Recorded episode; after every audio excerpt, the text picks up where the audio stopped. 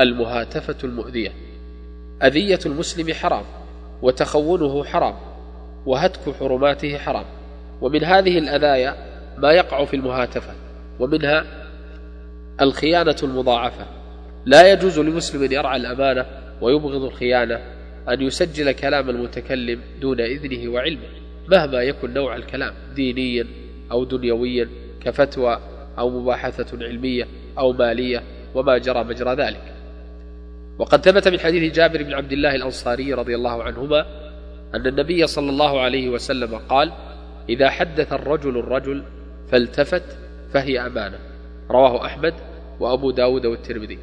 ومعنى التفت أي ظهر من حال المتكلم بالقرائن حذره بالتفاته يمينا وشمالا ألا يسمع حديثه أحد. فتكون الكلمة التي حدثك صاحبك بها أمانة عند المحدث أو دعه إياها. فإن حدث بها غيره فقد خالف أمر الله حيث أدى الأمانة إلى غير أهلها فيكون من الظالمين فيجب عليه كتمها. إذ التفاته بمنزلة استكتامه بالنطق قالوا وهذا من جوامع الكلم لما في هذا اللفظ الوجيز من الحمل على آداب العشرة وحسن الصحبة وكتم السر وحفظ الود والتحذير من النميمة بين الإخوان المؤدية للشنآن ما لا يخفى. قال في الإحياء للغزالي إفشاء السر خيانة وهو حرام إذا كان فيه إضرار. وقال الماوردي إظهار الرجل سر غيره أقبح من إظهار سر نفسه لأنه يبوء بإحدى وصمتين الخيانة إن كان مؤتمنا والنميمة إن كان مستخبرا. فأما الضرر فيما استويا فيه أو تفاضلا فكلاهما مذموم وهو فيها معلوم.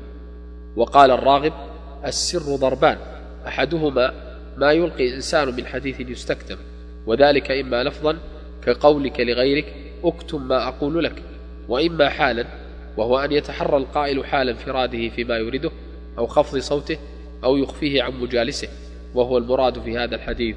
انتهى. فإذا سجلت مكالمته دون إذنه وعلمه فهذا مكر وخديعة وخيانة للأمانة. وإن نشرت هذه المكالمة للآخرين فهي زيادة في التخون وهتك الأمانة. وإن فعلت فعلتك الثالثة التصرف في نص المكالمة بتقطيع وتقديم وتأخير ونحو ذلك إدخالا أو إخراجا دبلجة فالآن ترتدي الخيانة مضاعفة وتسقط على أم رأسك في أم الخبائث غير مأسوف على خائن. ولذا ضعف التسجيل عن حجية الإثبات والحكم قضاء إلى رتبة القرائن. والخلاصة أن تسجيل المكالمة هاتفية أو غير هاتفية دون علم المتكلم وإذنه فجور وخيانة وجرحة في العدالة ولا يفعلها إلا الضامرون في الدين والخلق والأدب لا سيما إن تضاعفت كما ذكر. فاتقوا الله عباد الله ولا تخونوا أماناتكم ولا تغدروا بإخوانكم.